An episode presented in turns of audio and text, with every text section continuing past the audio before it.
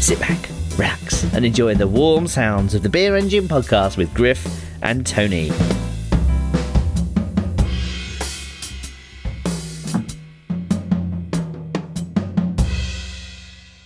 Hey, what's up, everyone? Griff here. Another uh, thrilling episode of the Beer Engine podcast with uh, maximum energy, maximum excitement. Coming at you, drinking West Coast IPA. Expect a totally, a totally inverted experience from the normal. And in that spirit, I would like to welcome welcome in uh, my partner, a famous professional podcaster uh, has never really had any other job than that, even though I might have been making some up. But in the spirit of West Coast IPA, I'm going to say professional podcaster, a man who studied at the at the foot of world the world famous Scott Whitney, the world famous Brian Malika, and really he might he the, the, has the has the student become the master. One might say. Uh, it's Tony. Tony, how you doing? I'm good, but you didn't go back far enough in my podcast tutelage because, yes, I was a student of Brian Malika, but I was also a student of his mentor, Sam Cooten. Oh, yeah, that guy, Sam my, Cooten. Yeah. From My Sports Radio, which was ahead of its time. You look at all the sports networks that have popped up around sports and how shitty some of them are. I'm looking at you, David Locke, for Locked On Sports. That is a really shitty sports network. My Sports Radio was exactly that, and it it was not an improvement on that. It it wasn't worse than that. Um, and I edited a shit ton of shows for for that channel. But you feel like you should have gotten like at least what Locked On Sports or something is is getting out of that, right? Which I'm sure is some ads, you know, or like some listener amount, right? I mean, do you feel like you got you at least you were as good as them, maybe you should have gotten what they get to a degree. Well, I know Brian got a couple of um, bucks from it, and because Brian was the main star of that network, shows how how far Brian goes back with podcasts. Damn. He goes he goes way back. Um, I would love. I I think that's cool though, and I know that that wasn't anything. But I would love to be the main star of anything. yes. I don't. I can't. I mean, just if somebody wants to come and hey, we want to make you the headliner of you know some bullshit, I'd be like, oh, oh really? Oh, that's cool. You know, ah, huh, you know. See, I think anybody uh, that does a podcast has an ego, and it doesn't have to be a huge asshole ego, but we've we've got to pad something out. Even even me, who I would consider myself a real introvert, and maybe you're the same, where we don't need energy from external sources, but boy do we need some validation from to broadcast out to six or seven people on a weekly basis to get our opinions about a subject we care about? And I, uh, I'm not going to exclude myself from that. I, I, I don't know if they're listening, but I I am confident that we are we are reaching double digits in subscribers, um, if not double digit thousands. Um, you are probably right there, but I, I was speaking for podcasts generically. Look, I know oh, some yeah. podcasts don't get a lot of numbers, like Marc Maron, yep. Joe yep. Rogan. They maybe get what three downloads between them. yeah, I think uh, I think Joe Rogan. I I would love to meet the three guys downloading Joe Rogan. Actually, um, I guess I know a couple that like Joe Rogan. I'm not really a big Joe Rogan guy, but whatever. Um, the problem with jo- little... with Joe Rogan is like most podcasters they uh, they have a little bit of knowledge, so therefore they're dangerous. Uh, but the problem with Joe Rogan is he gets these really extreme guests on, and that little bit of knowledge isn't often enough to push back against the likes of your Ben Shapiro's, um, your Alex Joneses, uh, yeah. uh, Jordan Peterson, all the he has intellectual he dark has, web people. He has the Alex Jones body. He's getting the Alex Jones body. He's sort of shaping into him, weirdly enough. So um, losing his neck completely, because that's how Alex of, is going. I, Joe Rogan in two years, I'm sure will be uh, full on. Um, whoever, whatever the next Trump backer is, because he just kind of has to switch to whatever the opposition is. But um, well, today was uh, at least some a, a, somewhat meaningful day in that it was inauguration day. Um, I do love time stamping these shows, so that should nail it down for you. Um, what is life like in Joe Biden's America? Boy, um, if you looked at Twitter, you would think it's uh, we are living in in a, a special kind of paradise never yet equaled in in the history of any nation, uh, and especially America. Uh, but one wonders if uh, maybe we're overshooting what is possible for a nine thousand year old man like like Joe Biden. That said, uh, I suppose it is nice to not have Donald Trump kind of willowing about um, the nation. Although I am going to miss uh, a lot of the guys that were part of his world. So So Tony, you, what's the view? What's the view from Australia on your uh, on inauguration day? it really hasn't been a big thing. We've we've laughed at Trump because I don't think we've had this much exposure to a changeover. I really don't think we had as much as um I don't think we had as much last time when Trump took office. No. I really don't think we know what to do with ourselves as far as coverage. And it'll be interesting to see what they do with the nightly five minute package that used to fill our news that Trump was a big part Trump of. shit. Yeah. Yeah. Whether it was either Trump or one of his many people that orbit him. So, as an Australian, I'm not sure how it'll go, whether we'll just go back to sort of five minutes a week of American politics on our nightly news bulletins. That's probably how it'll go. And we'll Yeah. cover the major events, and that'll be it. We won't be covering it piece by piece like we had been. So, When I when I look at the Trump admin, I think I'm gonna miss the guys the most. Just the floating in the Trump orbit guys, and not even really that I thought they were good or interesting. Obviously, they weren't good, and really they usually weren't interesting. But they had great names. You got to say they had great names. Um, my favorite is still Dan Boingo. I love Dan Boingo. I know that's not his name. Do not call me and tell me his name is not Dan Boingo, but I will always love Dan Boingo. So big ups for Dan Boingo. The other guy I loved, I can't remember how, his name, and I looked it up and I still couldn't say it. And it's like Tony Boboli. I know Boboli is a Oh. pizza, but Tony, it's like Tony Bo- Bobulinski. Bobolinsky. Bobulinski. Tony Bobulinski.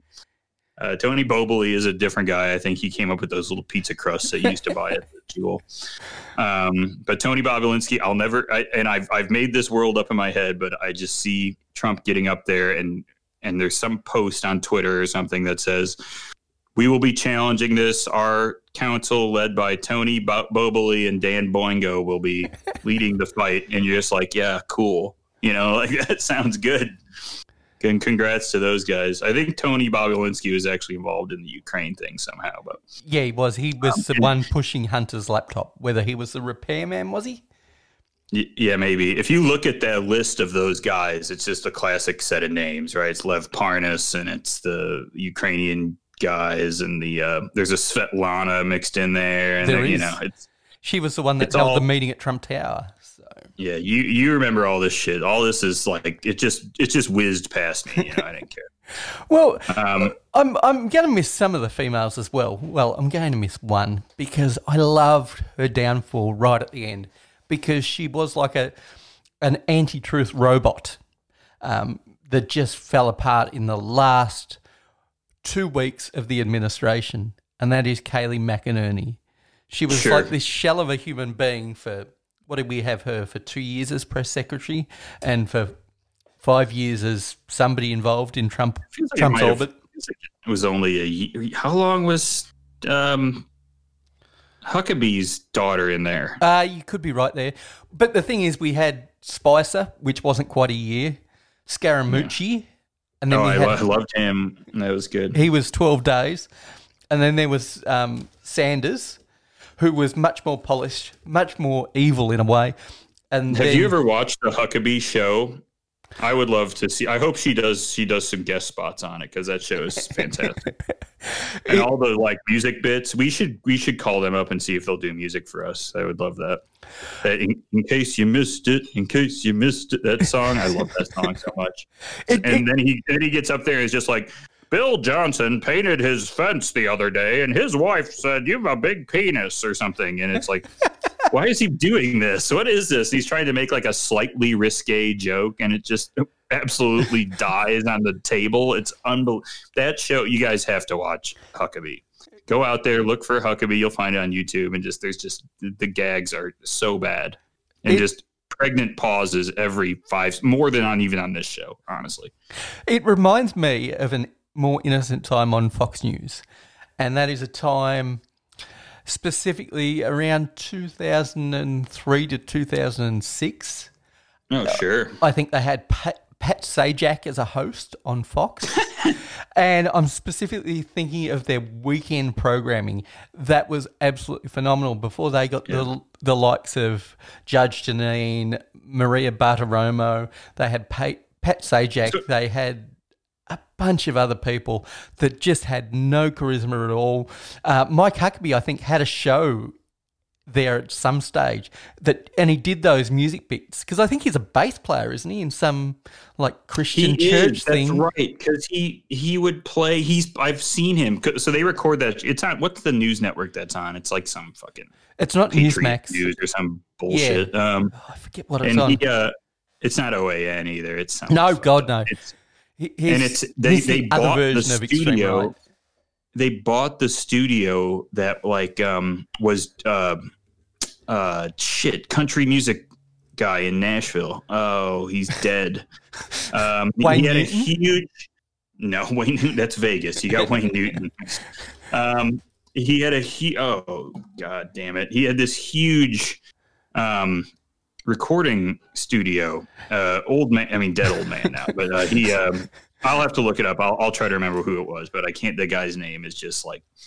Uh, I, all I'm thinking of is the. Um, I'm unfortunately thinking of the mega church guys. I thought of Creflo Dollar. I'm like, no, that's mega church. That's different. I can't think of the right guys, but um, old like like old good country music guy. I don't know if he was a good guy. I know it's like country music the way it was, you know. Um, and uh, he died, and they bought that studio and turned it into a big news place. Look- I don't know. Going on too long about the Huckabee thing. Um, the one thing I wanted to ask you because I know on this show we have, I you know certainly my wife has been on the show. Uh, we tend to be of you know the far left persuasion, but at the same time, I also um, and I and we are certainly uh, you know uh, uh, not not the not the type to spend a lot of time objectifying women. Have spent a lot of time talking about brewers that do that really in a bad way. But I would like to. I think it's okay to objectify the women who are killing us and stuff. Uh, I don't care. Uh, Yeah, I don't I- care about make, making fun of the looks of some e- of an evil piece of shit. Does not uh, calling Trump a big fat lardo is not body shaming to me. I don't give a shit. Fuck that guy. So um, all these we have all these women in the Trump orbit. So are are you willing to admit at all that you thought any of these? uh, Are you going to miss any of these? Uh, you know, Alyssa Farah types and say like, well, you know, she was just she's much better looking than anyone that Biden's going to push out there. The only problem is um, they they probably are to look at, but then they open their mouths, and it's hard. I find it hard when it comes to political opinion to disassociate somebody from their own voice. I'm When not actually- feeling romantic about them in any way, but you know, But e- of- even sexual to, to hate fuck them, I think is a challenge. Um, because then you, you think about the noises that they're That going to make. It, it's not going to be great. Um, and they're probably vicious women and they're probably going to belittle me. Wow, this is getting really deep and dark. This is this is headed to a place exactly where you wanted it. and and you said you don't like that, or I guess we do. We do have more differences than than we once thought. I see. Um, But like somebody like turning me on, like, oh, they are going to belittle me. Okay, interesting. Yeah, but And- somebody and they like- put their heels into some certain spots. Ah, what else can they do? But like you Um, look at somebody like Kayleigh McEnany, how do you like how can you Very mouse-looking type person. Yeah. Yeah. Yep. And then there's this this this shell of a person. Like you're not having sex with anybody. You're having sex with a True. living doll at that That's- point with racist good point. opinions. So no, it's, Racist though. it's not to say I wouldn't have sex with problematic people, just with those that are outwardly spoken from the Trump or- orbit. No, there wasn't Sure. anybody in that orbit other than, look, I wouldn't go me- gay for many people, but Mike Lindell would be one guy I would. I, if Mike Lindell wants to come on the show, I'm more than happy to have him. Uh, he, he's boy, uh, he is uh, he has gone full. I hope he's a listener. Actually, I, I was going to say I hope he don't. He's not a listener, and then I corrected myself on the fly to say I hope he is a listener.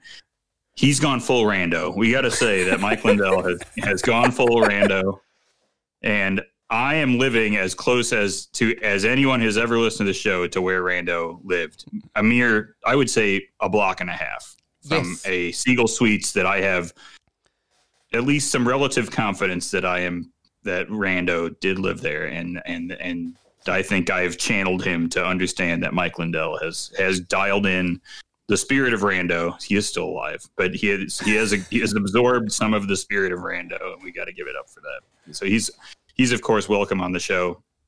We just Yeah. ask that he does the same thing as Rando and kind of get his mouth like one centimeter from the microphone and smack his lips every three seconds. Uh, the um, so right okay. So my answer to the question is Hope Hicks, but we'll just go ahead Really? and move on.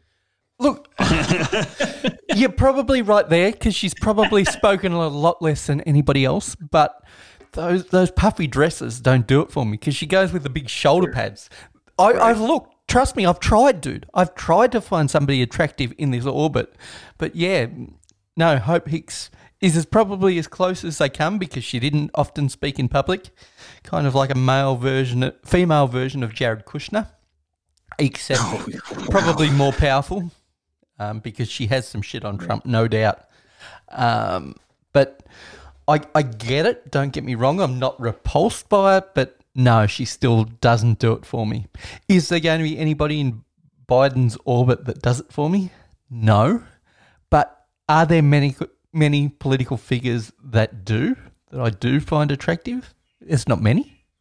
Amy Coney Barrett, baby. She's got a girl's got a wagon on her. Uh, just see her walking around in that Senate chamber. Yeesh.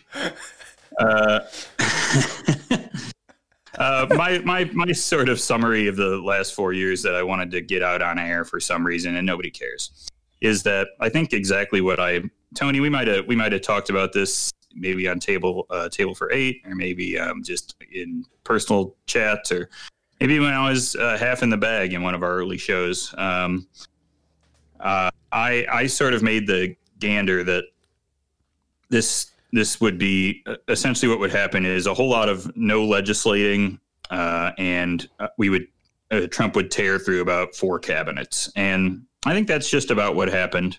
Um, now the unfortunate thing is that he's installed about 300 goose steppers into the judiciary. That's probably not ideal, and I'm sure he's burrowed his kids and all his other little freaks deep within the uh, government that are going to rear their you know little heads once in a while but even in what he i didn't li- watch his uh, farewell but based on the summary i read trying to summarize what he did was sort of a stretch to even kind of capture a handful of, of accomplishments legislatively because his team was horrible at legislating and had a horrible legal outfit. And now the fear that should bring up is that the next guy probably won't be as bad at it and probably won't have as bad of a legal outfit. Um, that said, um, you know, I guess I, it, it- all of a sudden, the sort of at the end of his term, has sort of thrown. I, I would have assumed that there'd be no doubt that another Trump-like fellow will be posturing up in the posting up in the Republican Party in four years.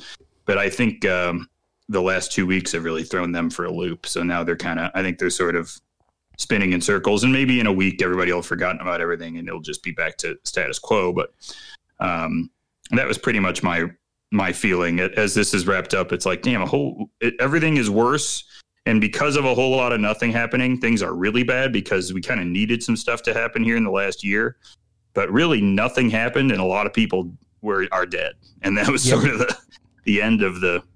The, the the end of the the Trump experience is that uh, we couldn't get anything passed and some people died and we got eighteen hundred dollars, I guess. I, I feel like the last portion of the Trump administration has done damage to 5% of the Republican Party. And by that I mean, I think there are 5% that are not willing to publicly admit that they were scammed into voting for this guy or were passively voting for this guy. but I think you will see some damage that somebody like Trump won't be able to get elected for at least another 12 to 16 years. Yeah. So I don't see somebody like a, a is it Josh Hawley getting um, Oh yeah, okay. Yeah. yeah. I, that guy might be too stupid. Everyone was scared of Tom Cotton, but I, I think he might be. Um, I don't think he can inspire the the freaks quite as much. He's a little bit vanilla. he he's way too vanilla, and that that sort of five percent of the base that's wary could be enough to dissuade those people um, from from gaining any traction. Now, will it happen again? Yes, of course it'll happen again, but we've got to um, sort of lose the stank of the last part of the Trump administration, not just the last couple of weeks, but his coronavirus response, Probably the last year, yeah, Yeah. it's been pretty pretty awful. but Um, certainly his right. response to the freaks that got in the chamber that were all dressed up, um, whether they be in in full um, racist Indian garb, mystic, the Yeah. Q, QAnon mystic, or a former US Olympian um, in his US Oh, yeah, USA yeah. team uniform. Boy, Like- at least he wasn't easy to identify. Gee whiz. Yeah, like you're six foot Um, six. Wear a fucking mask, even if These, uh, even if it's a breathe through mask. I get it that you don't believe in the virus, but for fuck's sake, you're easy enough to identify in the first place. Just do something. Dye your hair pink, for fuck's sake. Check, ch and and my last thing on this will be check the QAnon guys for the last the last day. They've been pretty funny. If I mean me, me, me and Tony, I don't think can we. It, it, every meme is out there. That's those Oh. guys saying like, "Oh, I'm gonna." What am I supposed to do now? Kill myself, or Yep. uh, I've been outcast from my family for this, and they're all freaking out. But when when the next a weird thing is going to happen next week or something, right? A weird thing happens all the goddamn time here, right? Weird shit happens in in every country. So something's going to happen where like um, some like third rate how you know senator state senator in fucking Minnesota dies or something and or or whatever gets kidnapped or something and it's like oh q is back and he's he's sending us mess you know one all it has to be is one fucking thing Yep. you know and and then they'll all be back so I don't, i'm not taking that seriously for a second you know it's it's not gonna it i don't think it's gonna take long for them to find something loony to latch onto But the thing with Q is it's so diverse. You can't. It's not one idea. There were people that believed that JFK was still alive. JFK Jr. Sorry, not JFK. Everybody saw his brain splattered out across Yeah, the uh, back of the car. But JFK Jr. was still alive. There were a lot that, that weren't fans of that. There there were some that were stay true to the message, do nothing, be passive. There were there were others that were aggressively um, courting violence. So, so Q, the Q movement is a very large and broad brush to paint people with. My most fun branch of current QAnon, because QAnon hasn't gone away. You're right there. It's just not as uh, front and center as it was as people try to. Rearrange their ideas, but the the ones that have already rearranged their ideas, there's a group within them that is just so fun. Trump was a good guy, right? We all know this with with QAnon and Q, he was a white hat. What they've Right, done yeah. now is they've found another white hat. Did you want to know who that white hat is? um yes i would love to know who it is like i would i was i was willing to posture a guess Okay, posture a guess for me. But I don't. But I don't. I, I don't think I'll even get the world of. I don't. I don't even think I'll get the right fucking vertical where he lives in. You know. I don't even think. I doubt it's a politician. But Take a stab. Give me give me a name. Boy, I would say someone like uh, someone in the realm of like of of one of these. Um, like, like Chuck Willer, Chuck Woolery, or something like that. You know, one of those type of guys. You know. You are so wrong.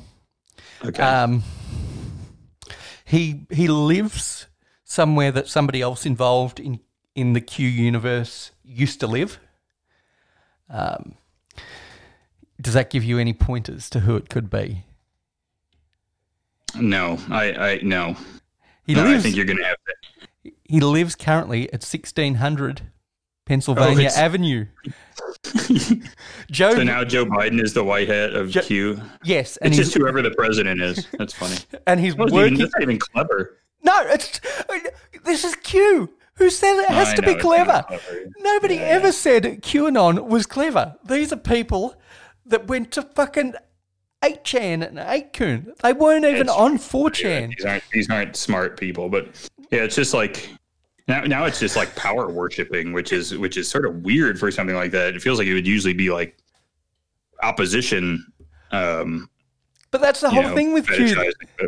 Yeah, is is that they're trying to get these global elites out, and Joe Biden is now the one keeping the global elites at bay. That that makes even less sense than Trump. Yeah. Did Because you watch? Did they both watch the inauguration where even I was getting creeped out looking at the Clintons and the Bushes walking? I'm like, oh, for freaking me, that's nasty. Uh, Yep, but we know who they are. This was the thing. Trump tried to dev- portray himself devil, as you somebody, know. Yeah.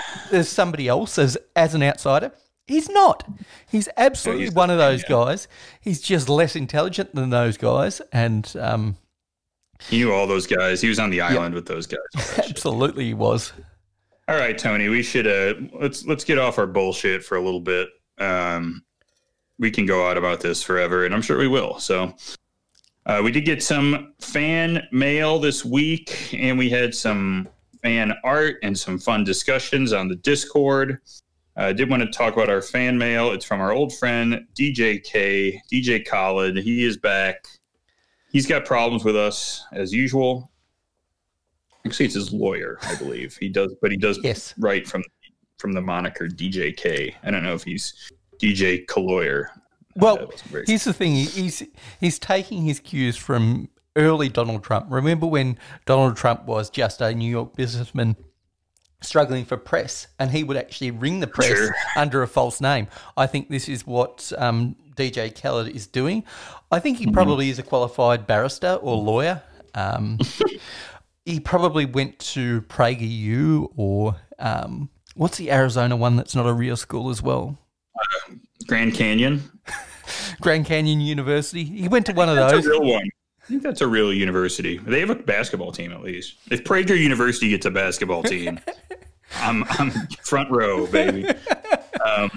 Who would All be, right, who would be there? Like, um, could you imagine their front court?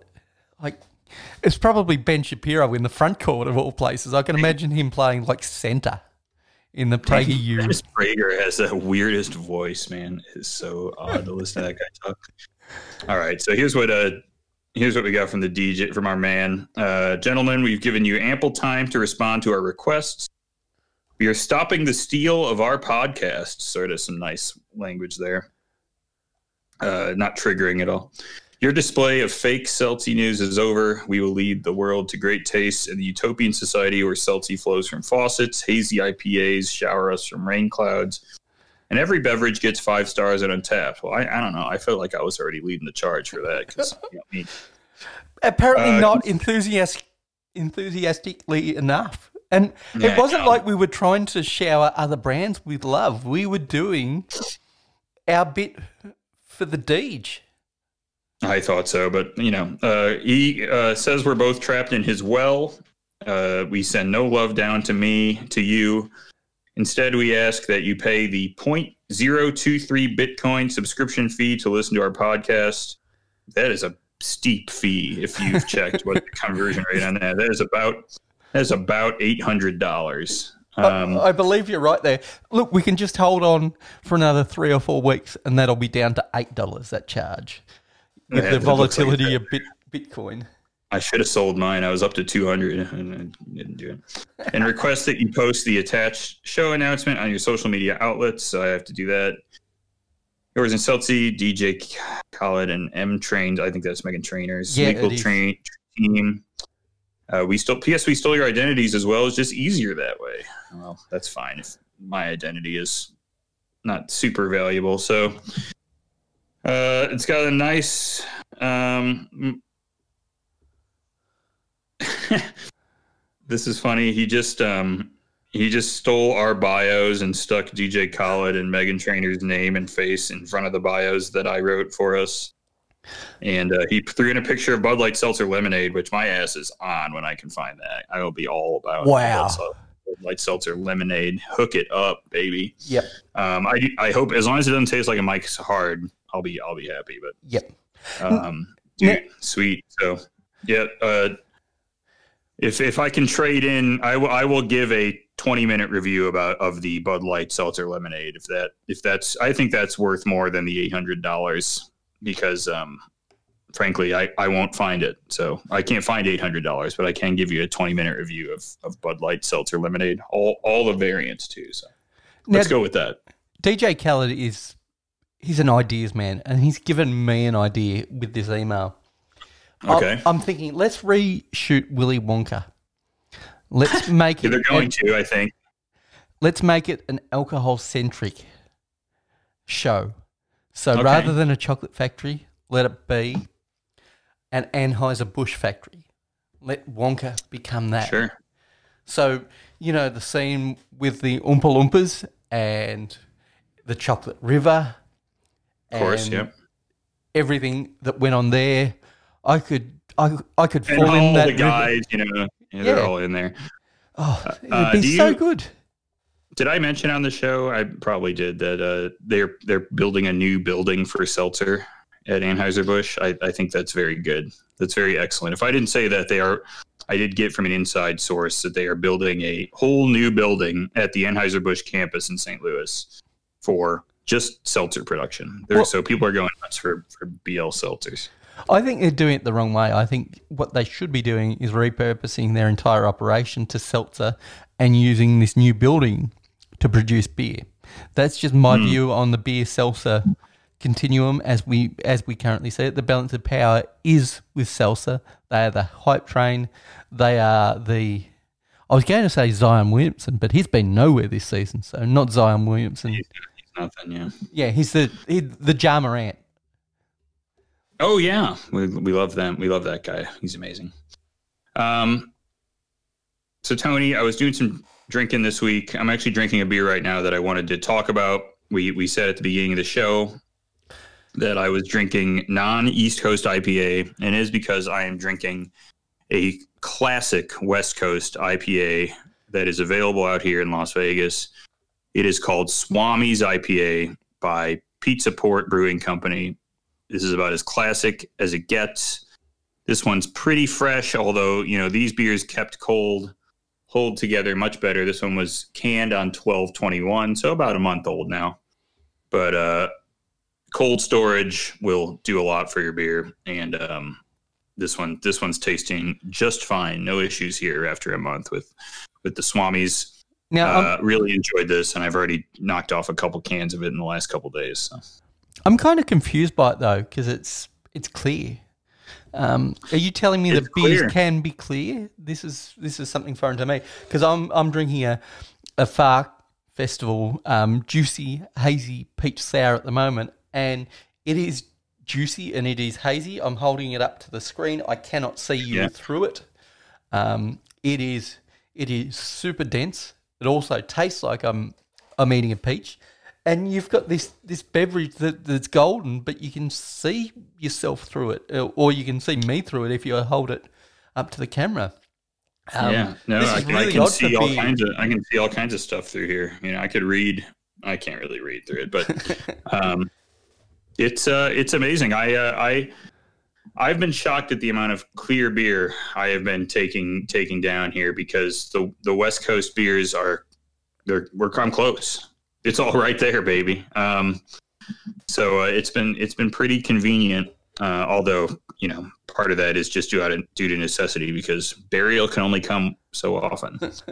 but uh, I'm I'm really enjoying it. I've been drinking lager as much as usual, and actually found a lager also I wanted to talk about um, that I think can stand up to a lot of the most of the lagers I've had out east, out in Chicago Up to heliostat.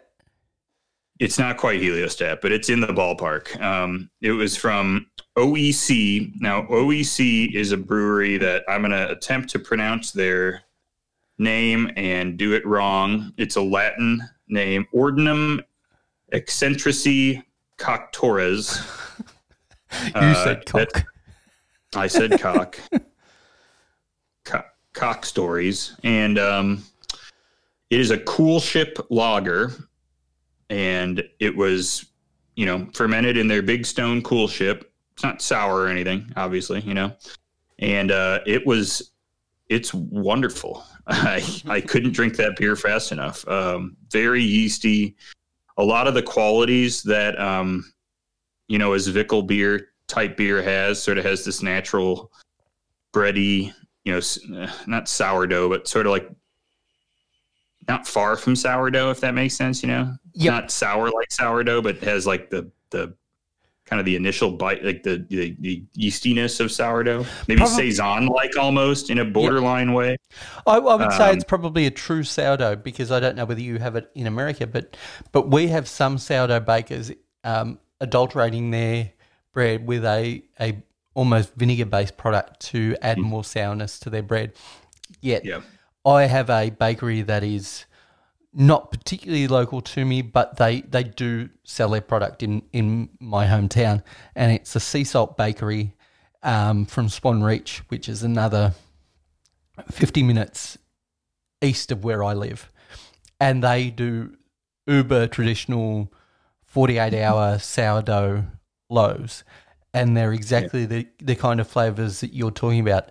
They're not the harsh acid whack that you sometimes get from a sourdough. This is more a subtle yeastiness that's a little bit more yeah. complex and it's hard to put your finger on why it's different to normal bread and like specifically warm, normal sourdough. Had like a warm bread taste to it somehow. I don't know. It was um really really wonderful. So uh, that'll be coming home again. And honestly, my so the cans I bought had been had been conditioning in the fridge since like September, and uh, didn't bug me. I mean, there's no reason that it should go bad because it's not a particularly hoppy beer, you know, at least not in not that you're going to detect. Um, man, that was nice. Uh, that's about as good as it's gotten this week. That was lovely. Yeah, the only risk you run, of course, is being coolship beer. If it wasn't well produced, this sounds like it absolutely is well produced, so not an issue at all. Is if something went awry in the cool ship that took some time to sort of seed like, and, and breweries in Connecticut. They're in Oxford, Connecticut. That's where you'll find OEC. Yep. So what I'm thinking about is a beer that it's not a flaw with them, but it's a known um, change that it goes through. And and some people age this beer, others like it fresh. I like it both ways. I'm thinking of, and th- you said this wasn't a sour, but this is a sour. I'm thinking of the classic that everybody's had. If they haven't, go out and buy one. They're available everywhere, or should be available Maybe not at a jewel, but you can find them at a, any decent bottle shop, and that's Orval. That, oh yeah, Orval. Yeah, it's not that's not sour by nature, but it's no. it's funky. Yeah, it's funky. But the massive change it goes through from something that's um, just been released onto shelves versus sure. something that you've aged for 12, 18 months the change there is dramatic. And I, I think you're probably talking a much longer change than, than September that you were talking about. But it does, it's almost two separate beers. An aged Orval is different to something that is there, relatively fresh. There's a tap room I've been to in Orlando, a weird place for this to exist. Um, not by Disney World or whatever. Well, everything's by Disney World, but it's not that close. Um, it's called Red Light, Red Light, and they have like a decade's worth of Orval at all times, um, which is amazing. So you can go in there at any time and get it like 2011. Now, what's uh, your view on it? Do you like it super old, like 2011, or are you like a 2018 yeah. guy, or a or a 2020? I'll drink fresh. I think it's delicious fresh. I like the hoppiness of it, but you know, a year old is fine. I think I think it's nice when one two years where the hops have died off, but it's still got a little bounce to it. You know what I mean? Uh, after that, it's just a lot of oxy, man. it's, it's and it's fun to try and it's fun to share, but I don't know if I'm looking to take down a bottle of of ten year old Belgian pale ale. You know, not for me. Underrated that's style. I'm I'm surprised more people. It. I'm surprised that's a style people haven't put a twist on. I don't. I know it's been oh. spiced to hell, but I mean, Let's an all-time great beer was from Great Green Flash, and they don't make it anymore, or I'm not sure they exist anymore. But they made a beer called Rayon Vert. Uh, I mean, it was a Brett Belgian pale, and yep. it was fucking awesome. I mean, it's so good. Um, and uh, Matilda is a classic Belgian pale. Here, it's modeled after Orval uh, yep. by Goose Island. That's a that's an old timer. you talk about Green Flash. They were one of the first breweries that I got stuff um, locally that had come from America, and they, they were a OG for West Coast IPA. Delicious beers. Yeah. I mean, them and Alpine, I think, are, are both sort of. I don't know if Green Flash even still is kicking anything out, but I, I know Alpine is, but they're they're both struggling. Um, Tony, anything else that you drank this week that you wanna you wanna give us a summary of? I, I do, um, if people can hold with me, because I was not organised. There was a beer that I posted on our Discord that Oh yeah, I tagged you in that I thought was particularly tasty. Um, sure. it was by, um, um, I think it's Chore Brewing. It was, of course, the official beer of this podcast, which, as we know, Griff is what kind of beer? Uh, it's a hazy IPA, baby. Looks excellent and uh, looks looks hazy as we like. Yep. So this was the beer called Everything's Coming Up Milhouse. Has a great um, Love that. bit of can art, but boy, does the beer inside live up to the can art. That was a five all day. It's the best thing I've had Wow. in a while. Now, to give you some example, this this juicy hazy peach thing that I love, it's getting a four point two five. It's delicious. Uh, it's an easy drinker, and I savor it, but not like this this Milhouse. Um, everything's coming up Milhouse. It is just absolutely phenomenal. Um, they do some really good beers. I had one of their donut beers the other day. It wasn't like the um, maple bacon donut trash that we've both had that was, yeah, not good. This was, as somebody said, this is diabetes in a glass. This is this is some some action that would make the let me find it. Oh, Wow. my guy out there. Oh Yep. no. Oh, there he is. Hey, dude, we got to get you back on, bro. we do have to get him back on because he he was straight kicking out this this stuff, and it it was diabetes in a coma. Not sure I could take down a full can, even though I did. It was delightful. Not sure I'd want to do a, a solo um, trip with that again, but boy, I could do Milhouse every day of the week. That that Super. was that was outstanding. What about That's great. yourself? Outside of the uh, Cool Ship Lager, was there anything else that we need to note from either Burial or somebody else that you had during the week? Well, it was a big week. Um, I opened a couple of bottles of the Horus this week. Um, we have broken we have broken the seal on the Horus uh, bottles. Cracked open two of them over uh, you know the last week or so. Um, did want to mention those. Uh, one will be uh, one I think is well. Let me talk about the barrel aged one. I had one of the barrel aged ones yesterday. Came in a twelve ounce bottle. It's called Plume Ruffled. Uh, it was. Um, I'm gonna look double check the stuff. It, it's it was all the things that are in Horus beers, but then aged in a Weller bottle. So, um, so this was what are those things that go in a Horus beer? Are we talking a shit ton of fruit? Are we talking a shit ton of like weird adjuncts, or what's it's the the pastry. It's it's pastry bot is is is just doing his work on these, and he's got the same. It's pastry bot if you ran a Taco Bell. He's just using the same six ingredients combos, and we all love it. Uh, Tony, this one is a Woodford Reserve bourbon barrel aged imperial stout with coffee, hazelnuts, bourbon Madagascar vanilla, and Tahitian vanilla added. Uh, it was 16.8%. Um, so an easy drinker, of course. nice and Uh, light. Big, a, a distinct taste of the bourbon. Distinctly taste. If you know Woodford, you would have said, "Damn, this tastes like Woodford Reserve." Me, I was like, "Well, if uh, this is what Woodford Reserve tastes like, I guess you know, because you tasted like the bourbon, you know, toffee almost, you know, that caramel bourbon flavor. Really distinct, really, really good. Um, Tony, what- if you, are you looking at this beer? Do you know what the, are you seeing the rating? I have not seen the rating. I I haven't looked at it. Tony, you want to guess what the rating was? I'm, I'm not going to kick you in the well. Just guess what the rating is. Oh, this is going to be high. I'm I'm going to say. Oops, sorry, bumped my microphone. 360, 363 check-ins. Okay. People want to justify their Horus membership, so, and this sounds like an outstanding beer. Um, let me calculate that through my rubric. Four point seven seven. Yeah, you're right there. It's 4.72. Um, it's uh, uh, it's it's insanely high rated. Uh, so that that was a, a, a delicious one. The one I really wanted to that'll be um, beloved by people in, on this podcast because they know the type of guy I am was the Dade Dolphin. I actually have a couple bottles of this. That's why I was pretty excited to open it because I know I have some more. Tony, this is the Coconut King of the of the set. This is a non-barrel aged beer. It's only only twelve percent, so no biggie. So- and um, This is their light, and I don't mean that in in the way Americans use it, but in Australia we have sort of three tiers of macro beer. We have light, which is low alcohol. We have mid strength, which is three point eight to four, and then we have Sure. heavy, which is four point two to five point eight. This is the session version, yeah.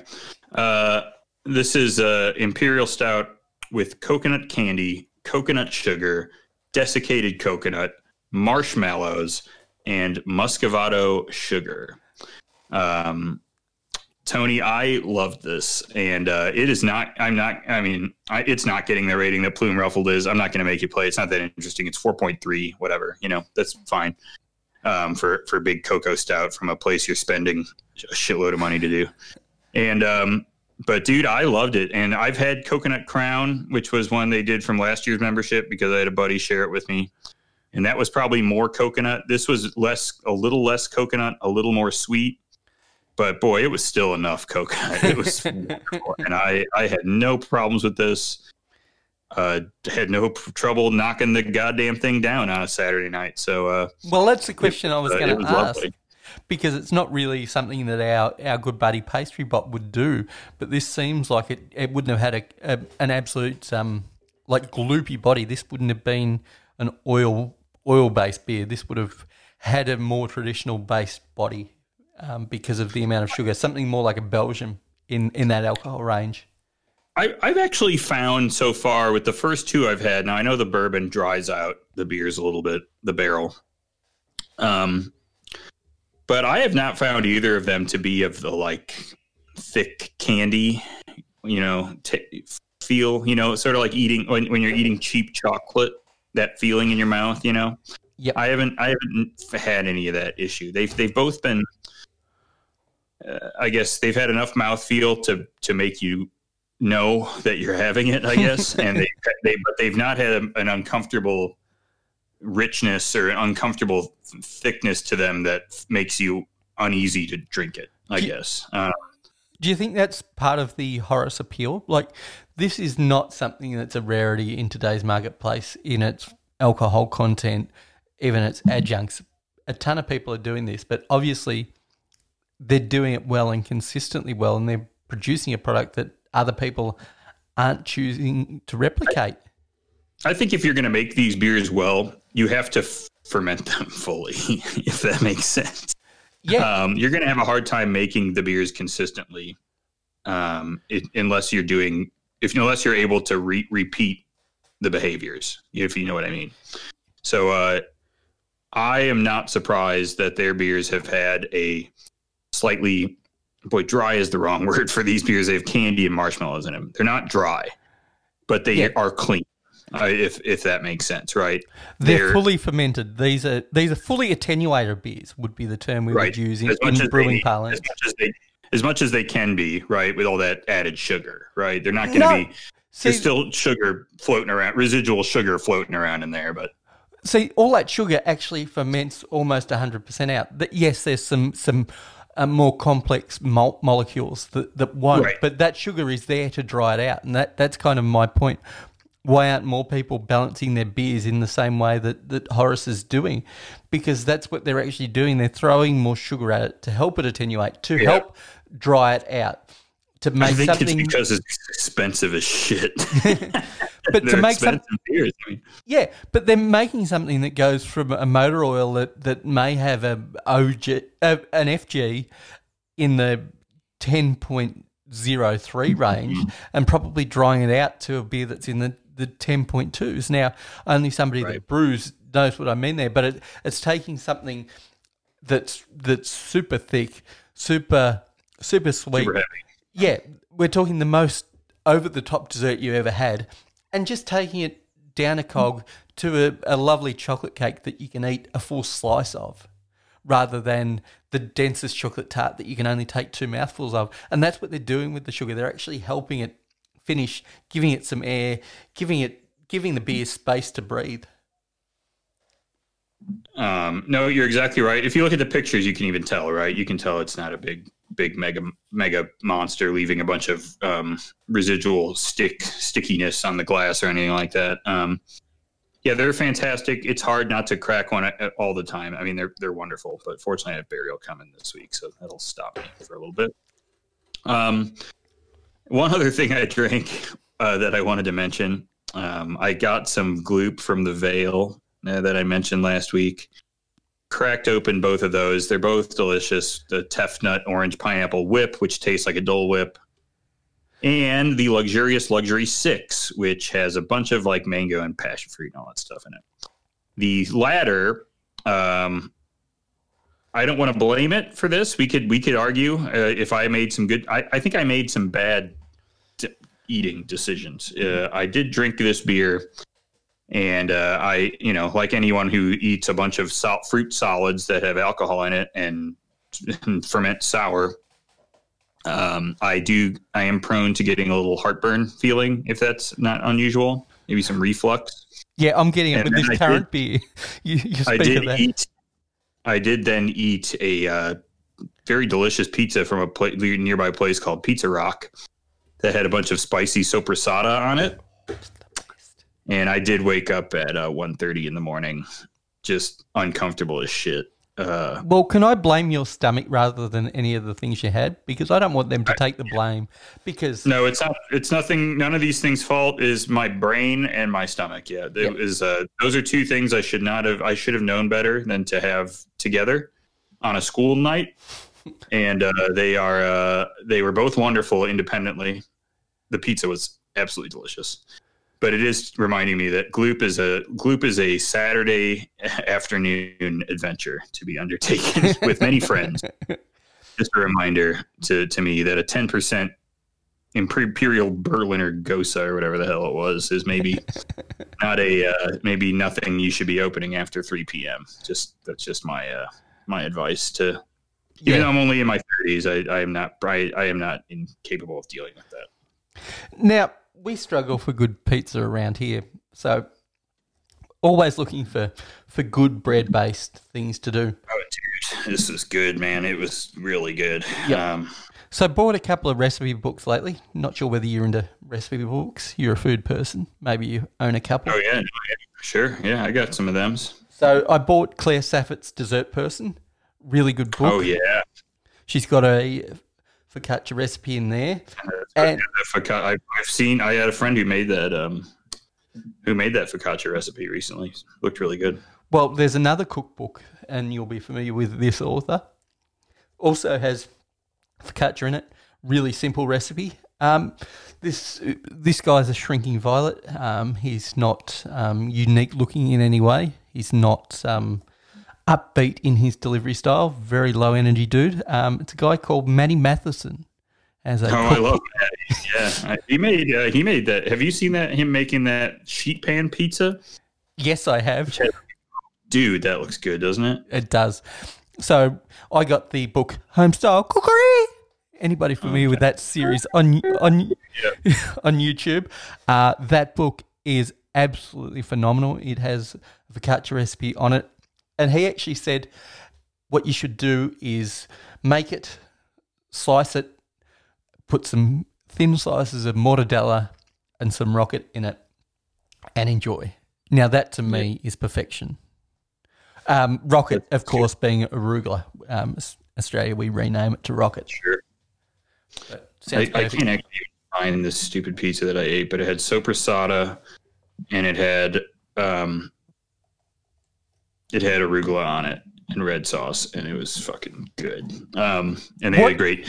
It's actually the place is run by the guy who has the Pizza College. Are you familiar with the pizza with I Pizza am. College? I am. The Giuliani Pizza. Yeah, it's that guy who runs this place. Um, it's very good.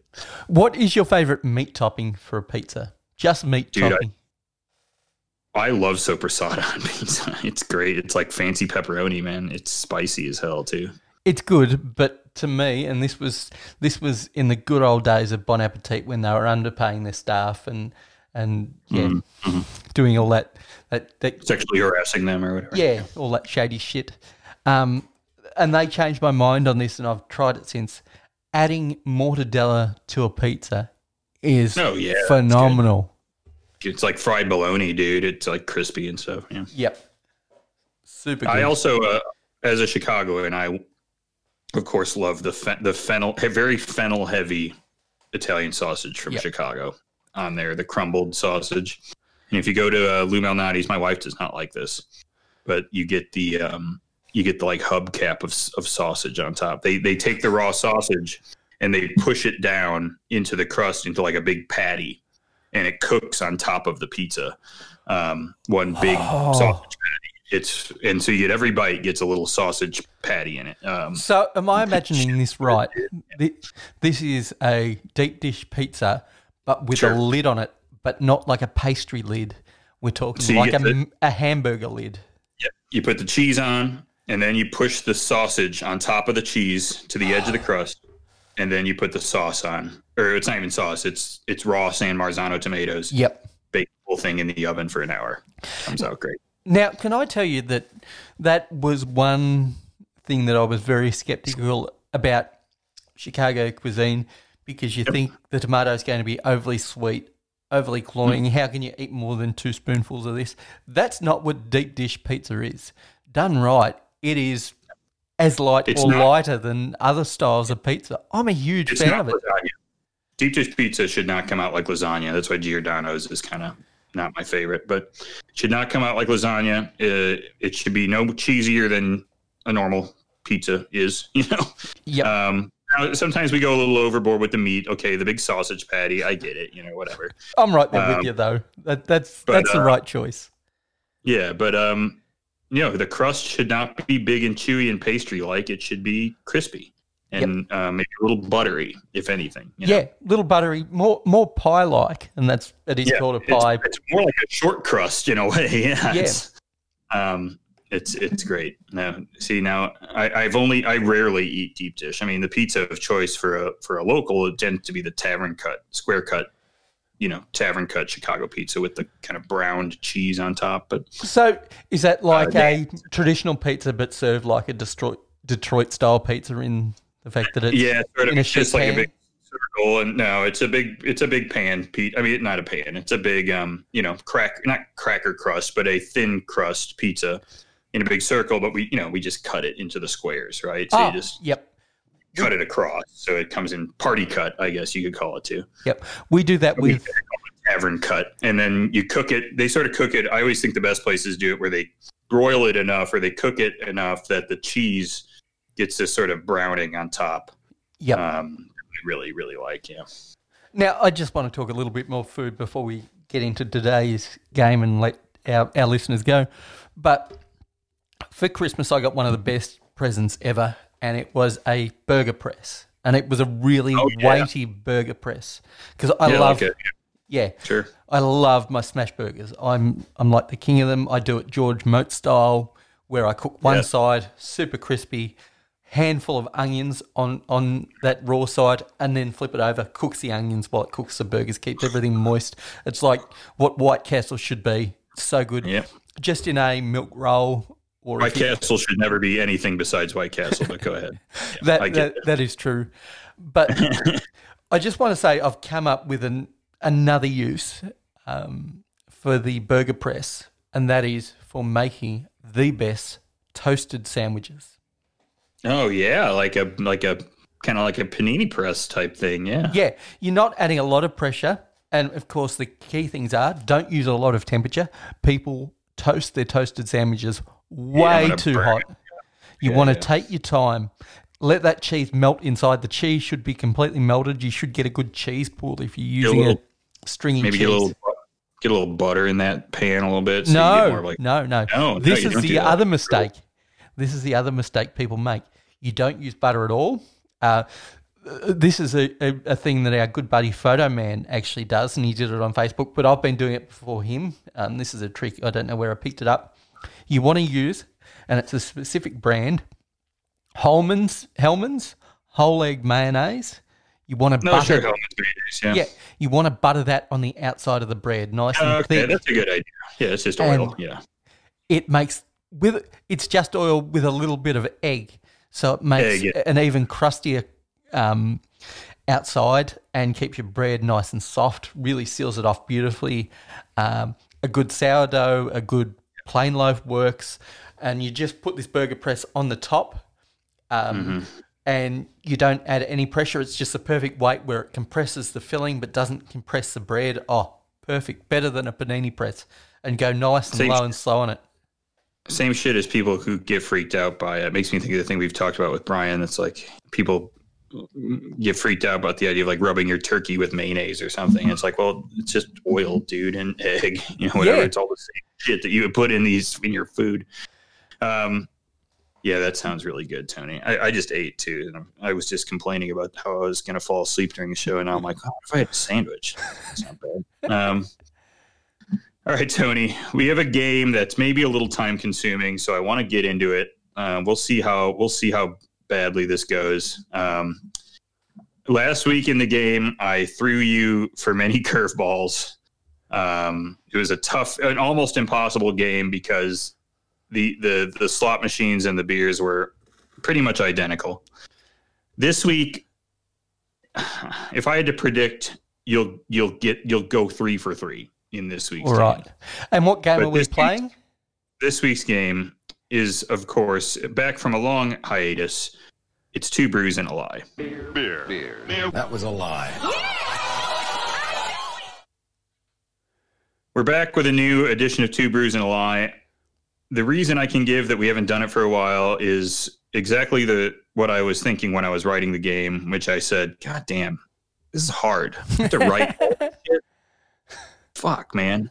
Um, so I was uh it is a hard game to write. It's much easier for me to laugh and go on the Caesars website and look at the slot machine. That is way more interesting.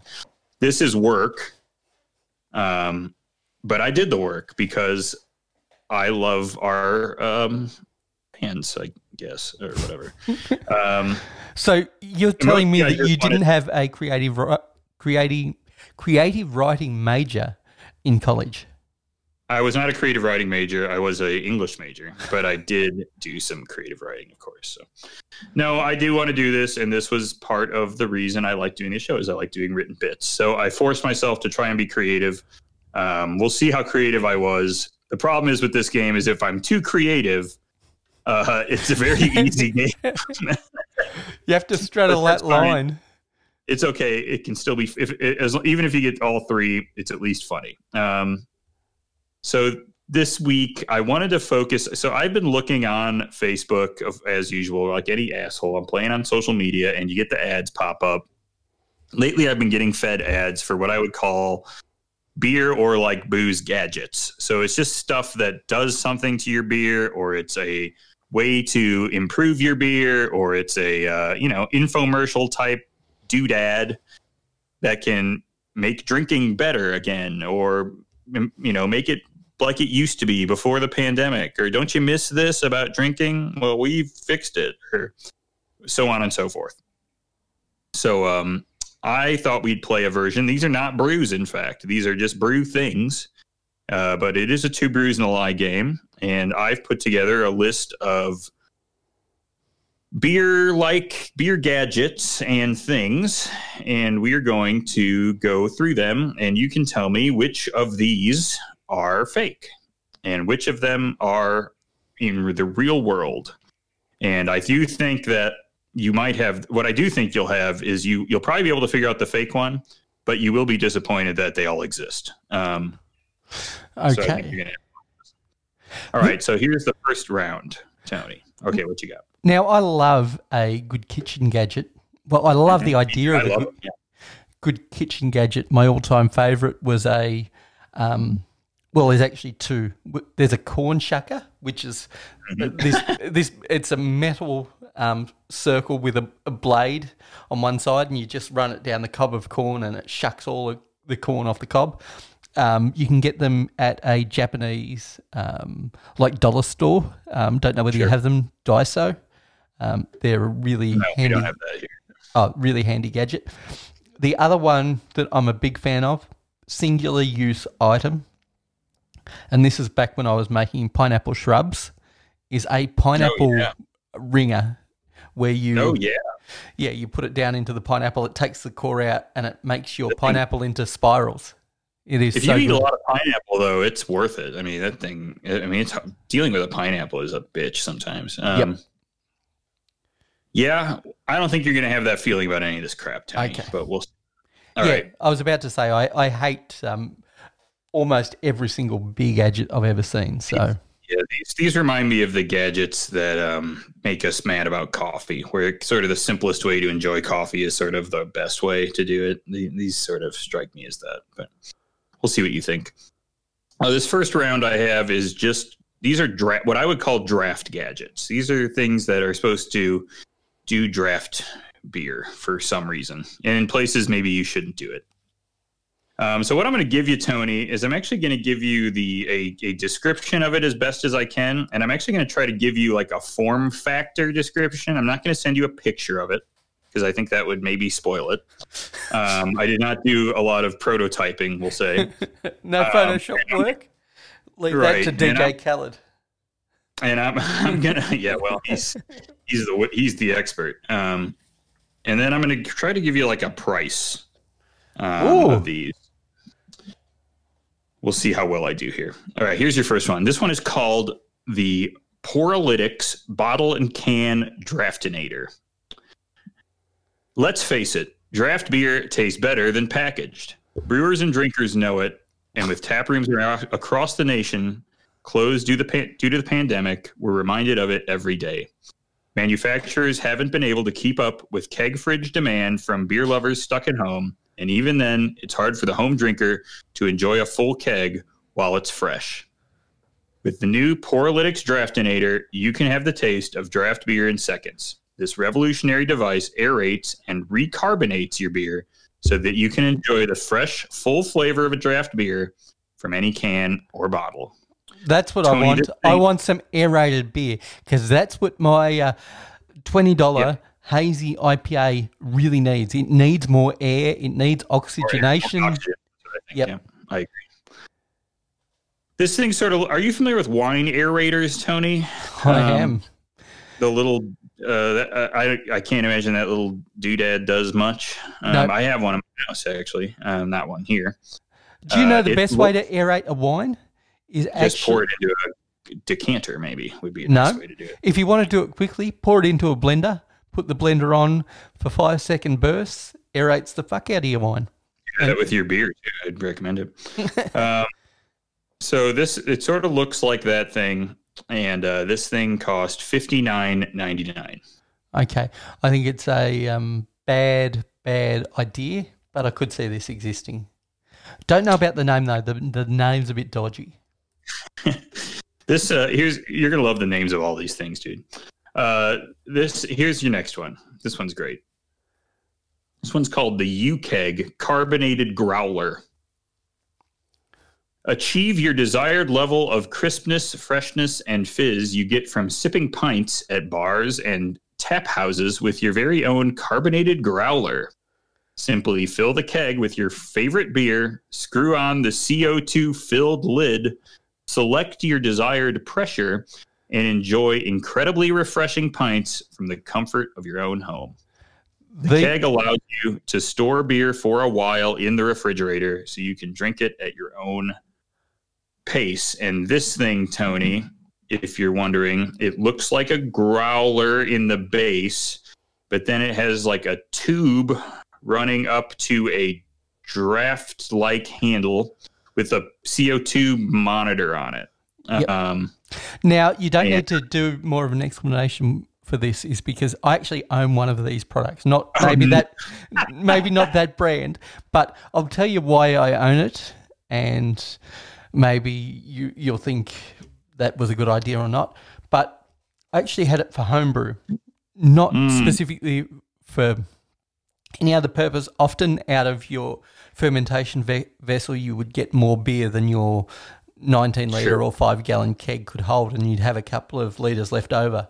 I would then pop it into a carbonated growler, carb it up, and serve it um, for Okay. just, just saving a little waste. Otherwise, I think they're an absolute pain in the ass. Um, and just do a tap fill off a growler and drink it within six hours. You're fine. Well, rats. Uh, if you're wondering, this one does cost for the 64 ounce.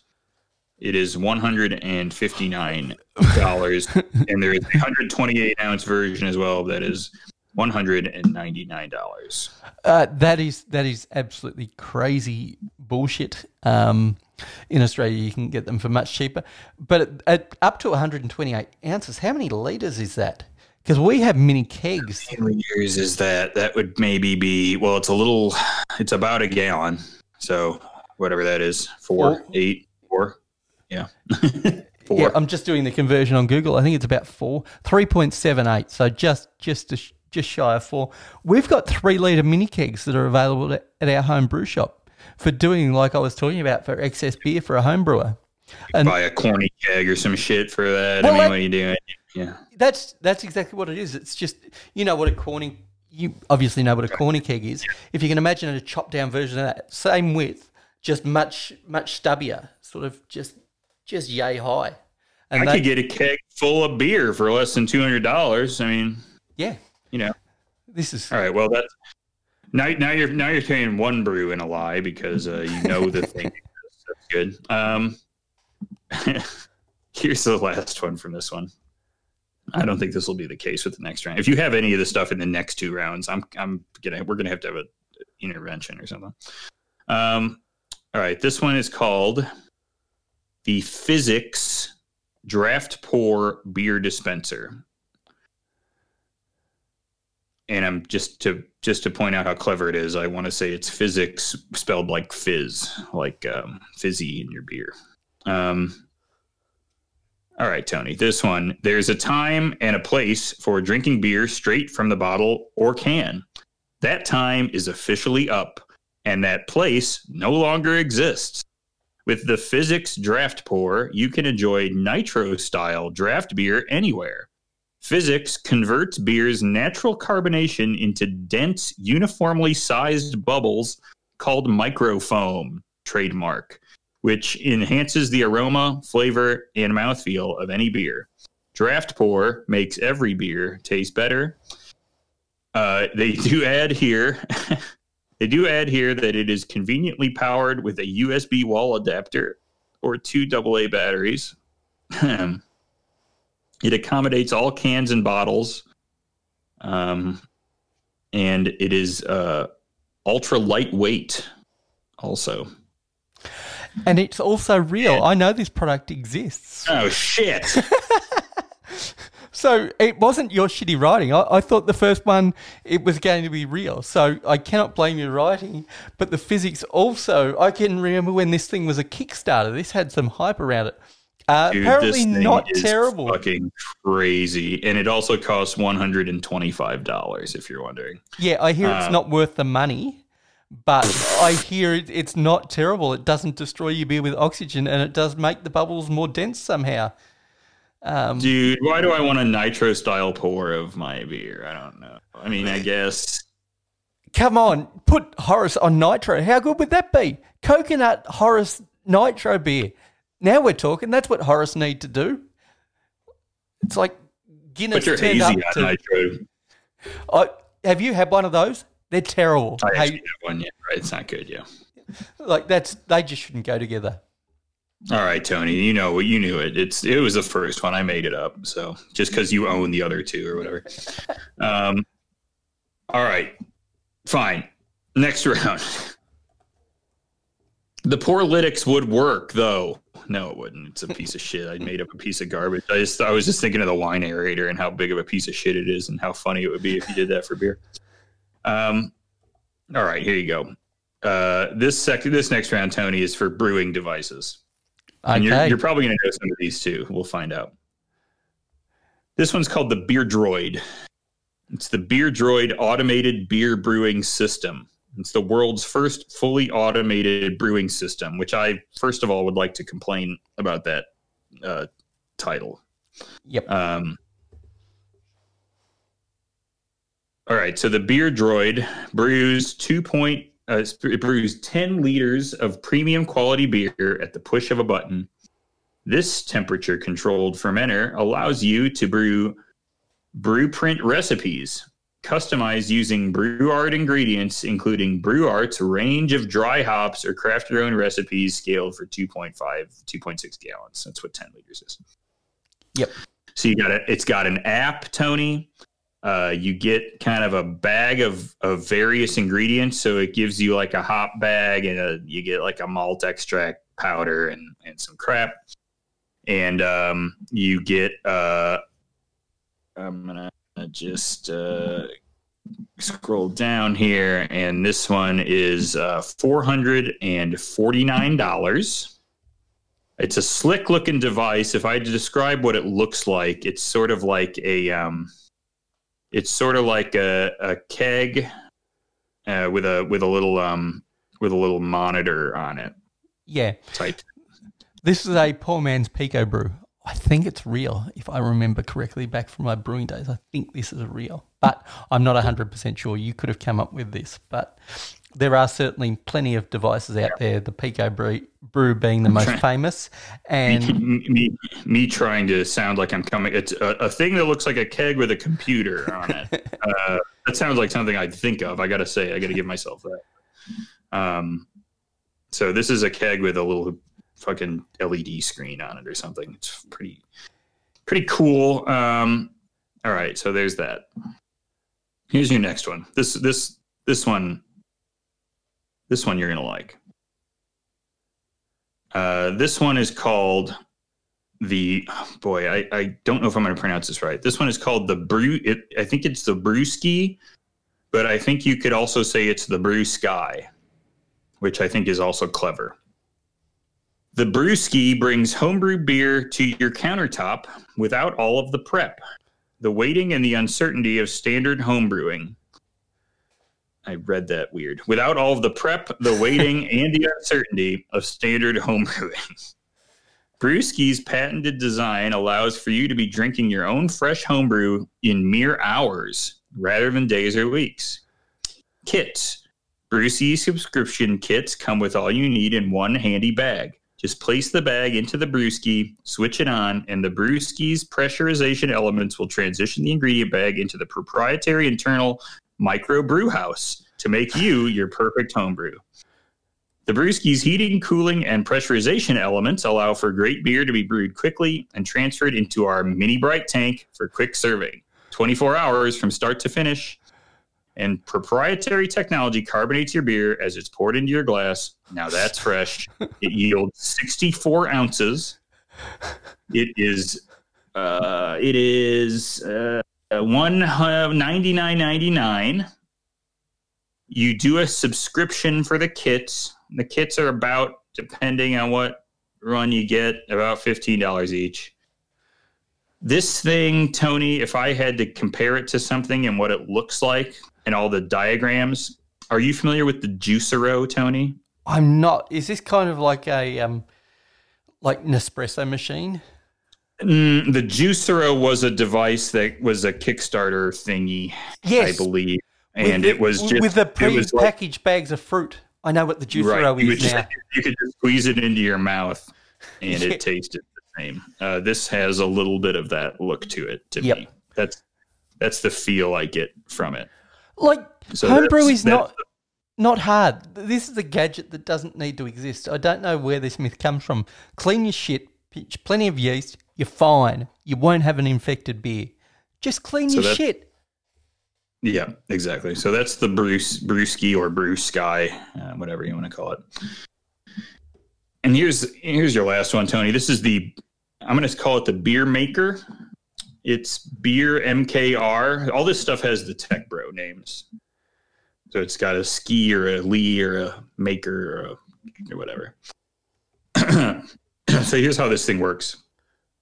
The beer maker's four heating elements throughout the machine bring the brew up to temp during the mash step. This heating process breaks down the grain starches into sugars, creating wort. Yeah. Uh, so that's just kind of describing beer. Um, ferment. Proper fermentation is high quality beer. Beer maker's CO2 monitoring and temperature control system can see exactly what is happening inside your beer.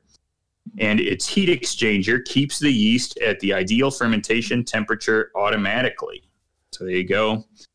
Throughout the fermentation process, waste and trub has fallen into the waste bag, TM. It's waste bag in one word, um, leaving you a beer bag, also one word, full of delicious beer.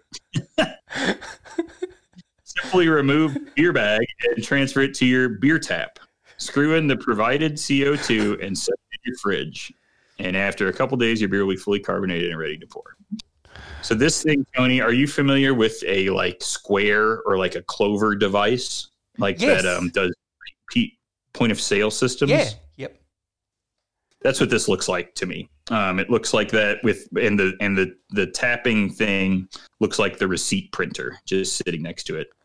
Um, so that's the uh, that's the diagram I got here. So That took a turn, that one. I, I was sure that was just going to be a plain old automatic brew system.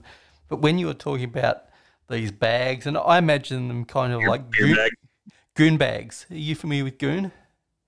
yeah, So sure, yeah. yeah, and, and, and like the, the trub bag being like like this beer diaper, taking away the waste and being sealed up, and so I think this has has some hallmarks of you. I think the brewski might exist. I don't know how it does it in twenty four If hours, wondering, but if you're wondering, this thing costs uh, five hundred and seventy nine dollars, and you can get a a uh, the beers are about it's it's the same as the brewski. Is about fifteen dollars for a for a for a uh, whatever a kid or whatever.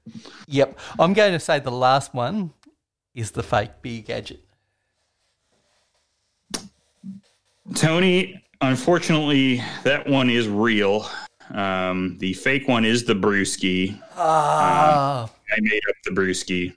Uh, Should have been- should have been tipped off by the twenty four hour fermentation thing. It just Yeah, didn't make uh, sense uh, that you Yeah, could. no, there's.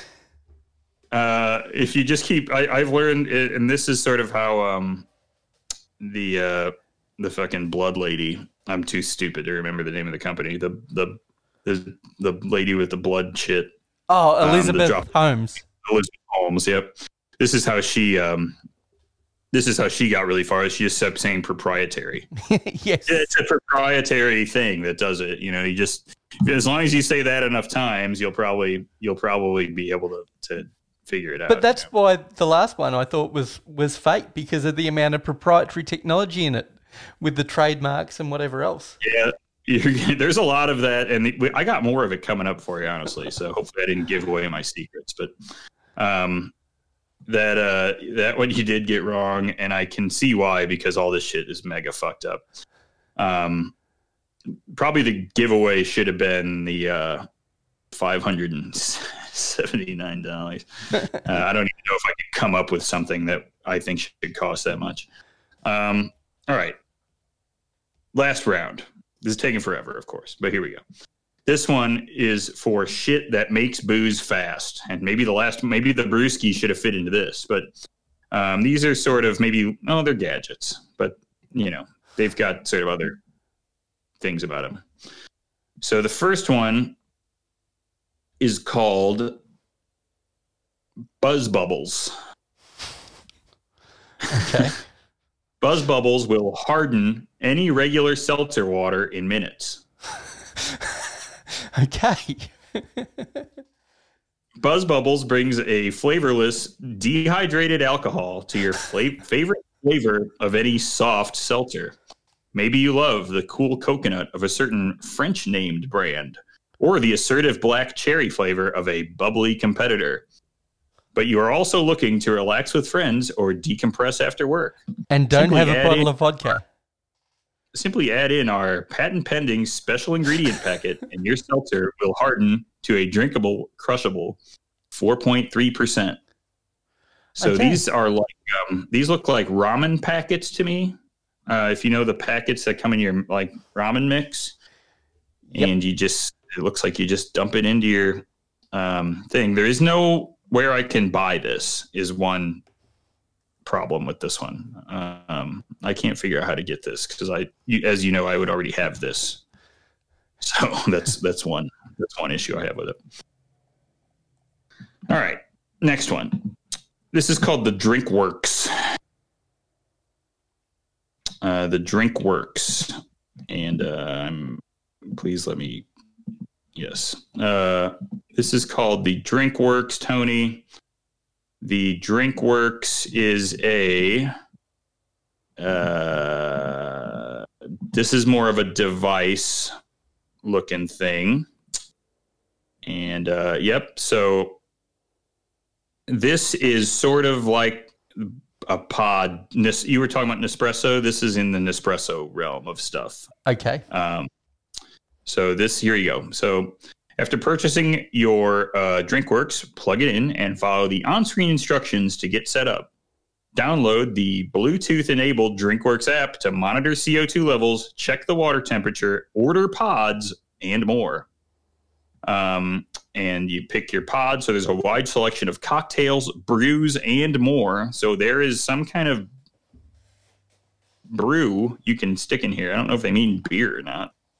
Um, my God, I hope so. Um, so you can put some little pod in there, and it'll uh, it'll spit out a drink essentially, just like an espresso will. So you just throw your pod in there, you press start, and your co- and your cocktail or your beer or whatever spits out of this very expensive th- three hundred dollar thing. It will make bar quality cocktails, brews, spritzers, and more at the push of a button. What? And it has a picture. Uh, I, I the diagram I have of it has a picture of a Moscow Mule on it. So that's how you know it's good. I'm not sure whether this is real, but it's not a terrible idea. I don't think I'd buy it. I think the end results may may be terrible and the price is high. And the other thing that is leaning towards this this shit's real is we all know you're not good at pricing. You gave that away in the last game. If you were making this up, you would have priced this at seventy nine ninety nine, available from Walmart and other leading suppliers. Oh yeah. Um, well, I don't know if I can argue with that. All right. Next up, this one. This one, whether I made it up or not, I, I, I am not going to give away.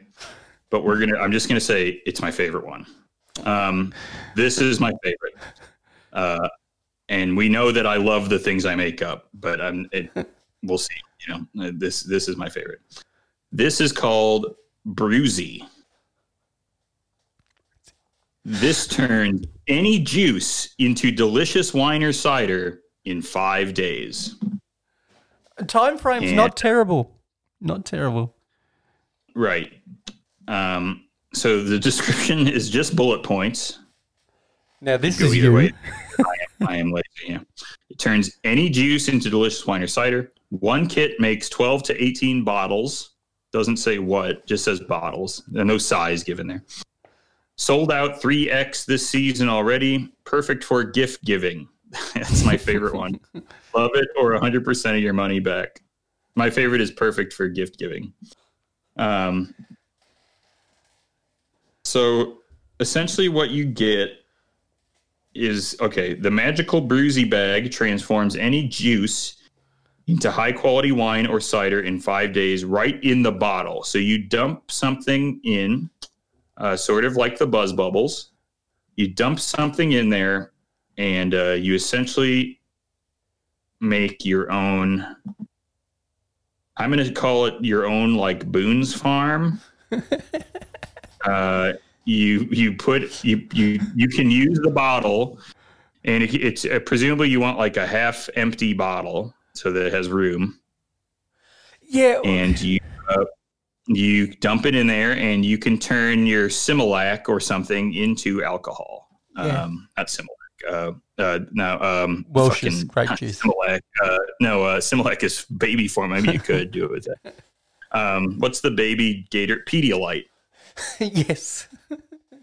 Um, and yeah, you just and they uh, you can buy um, they they have upgrades to have like a bottling kit or some jugs, but they say fuck that. You don't need it if you don't want it. You can just pour it right into your uh, juicy juice, and it will ferment. So um, there's add-ons, there's subscriptions. You can do all that stuff.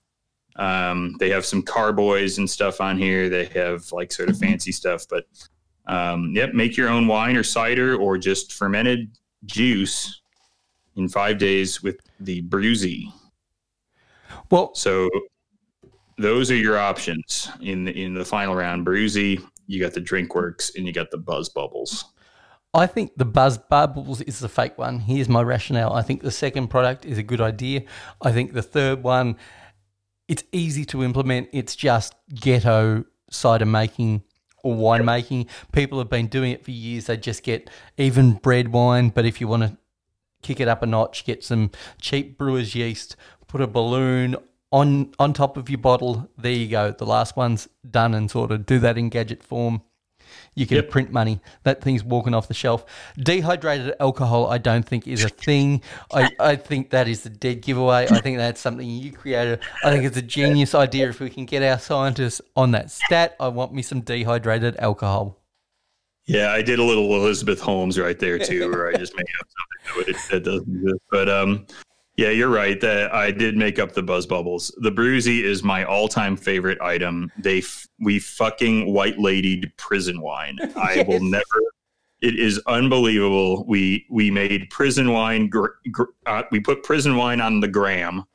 Uh, we uh, we live, laughed, loved prison wine. We uh, whatever whatever it is, gentrified prison wine, all that shit uh, to make the Bruzy, which is fucking prison wine, but cool, but fashion. You know, um, unbelievable, an all time favorite. I want to buy it so bad. I I just I'm boy, do I want to pay forty five dollars for it. um, it's forty five dollars for I think you get three oh no. Oh no. You get uh how much do you get? No, yeah, you get one. You get one for forty five dollars to turn your Sunny D into fucking booze. Into prison wine. Oh, yeah. One kit makes 12. okay, so okay, never mind. So I think ah. I think you get enough yeast to probably make more than one. Okay, Yeah. so one kit 12 to 18 bottles of wine. So if you if you dumped one into your Sunny D, you'd probably still have you know 10 12 left. Look, Um, depends I- on how attenuated you want your Sunny D to get, but Yeah. Look, if you want to recreate this, I can tell you exactly how to do it. Go to a dollar, sco- dollar store, buy yourself a packet of balloons. Cost you a buck. Go to a home brewing store, get uh, like a, a good um, cider, champagne use. champagne yeast, or even a cider strain. Cost you maybe five bucks. That'll be enough for.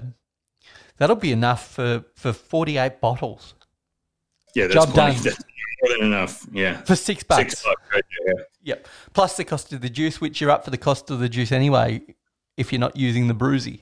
Job done. I love the Bruzy so much. It's all timer. and the pricing is so out of whack. Yep. Uh, it's madness.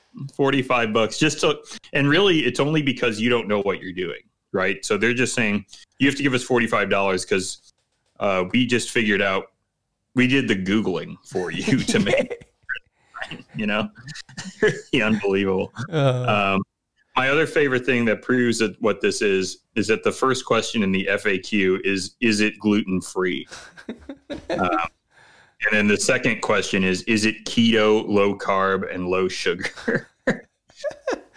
oh. Depends what yeast you put in it. Fuckers. Oh. Good show, though. That's really good today. Enjoyed the game. Uh, if people want to contact us, um, email us at beerengineshow at gmail.com. Is that the email address? Uh, you, we, you nailed it, Tony. And you can hit us up on Instagram. We're Beer Engine Pod on Instagram, Twitter, Beer Engine Pod. Uh, get in the Discord we were talking about earlier. Get in the Discord. Hit us on uh, Instagram. Hit us up on our email. You can just chat us. We will send you the link and probably put it back up in our um, in our Instagram here this week, anyways. So, yep, come check us out there. It's fun. Um, and peep us on Untappd. You can even ping me on it. Hell, send me a message on Untappd. I don't know how I will see it, but you could. Um, I'm Griff AD. Tony is at is uh, St. Maz. See what we're drinking, and uh, you know, come check out more shows. Check out our back catalog. It's all there. There's some classic moments out there. I'm sure. I don't know any of them. I don't know what they were, but they're out there. We we know that.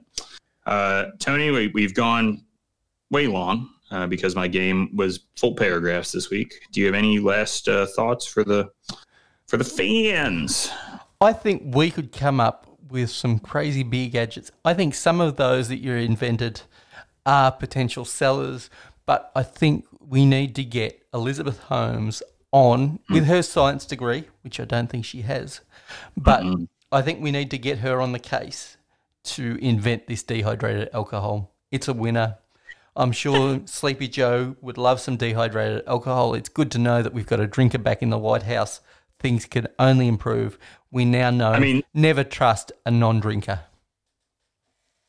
Yeah, and also uh, you you can make hard a hard hard seltzer is insanely easy to make too. Um, I was looking up recipes for that actually today. So. Yeah, you take um, plain seltzer and you add vodka. Job done. It's as easy and and that's as easy. Add hey, and if you're Tony, put in the whipped cream vodka. You know, give it a little extra bite. Whipped cream or right, birthday cake. Perfect. We will talk to you next week. See ya.